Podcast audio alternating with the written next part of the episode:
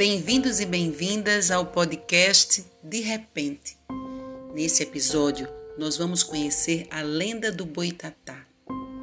Essa lenda veio para o Brasil com os portugueses lá no início da colonização. Diz a lenda que há muito tempo atrás, uma noite se prorrogou muito, parecendo que nunca mais haveria luz do dia. Era uma noite muito escura, sem estrelas, sem ventos e sem barulho algum dos bichos da floresta. Era um grande silêncio. Os homens viveram dentro de casa e estavam passando fome e frio. Não havia como cortar lenha para os braseiros que mantinham as pessoas aquecidas, nem como caçar naquela escuridão.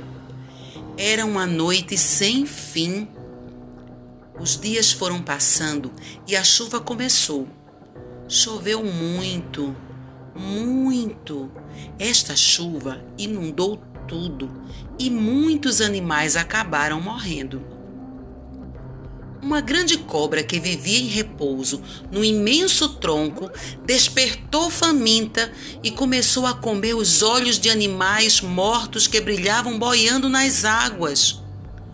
Alguns dizem que eles brilhavam devido à luz do último dia em que os animais viram o sol. De tanto olhos brilhantes que a cobra comeu, ela ficou toda brilhante como fogo e transparente.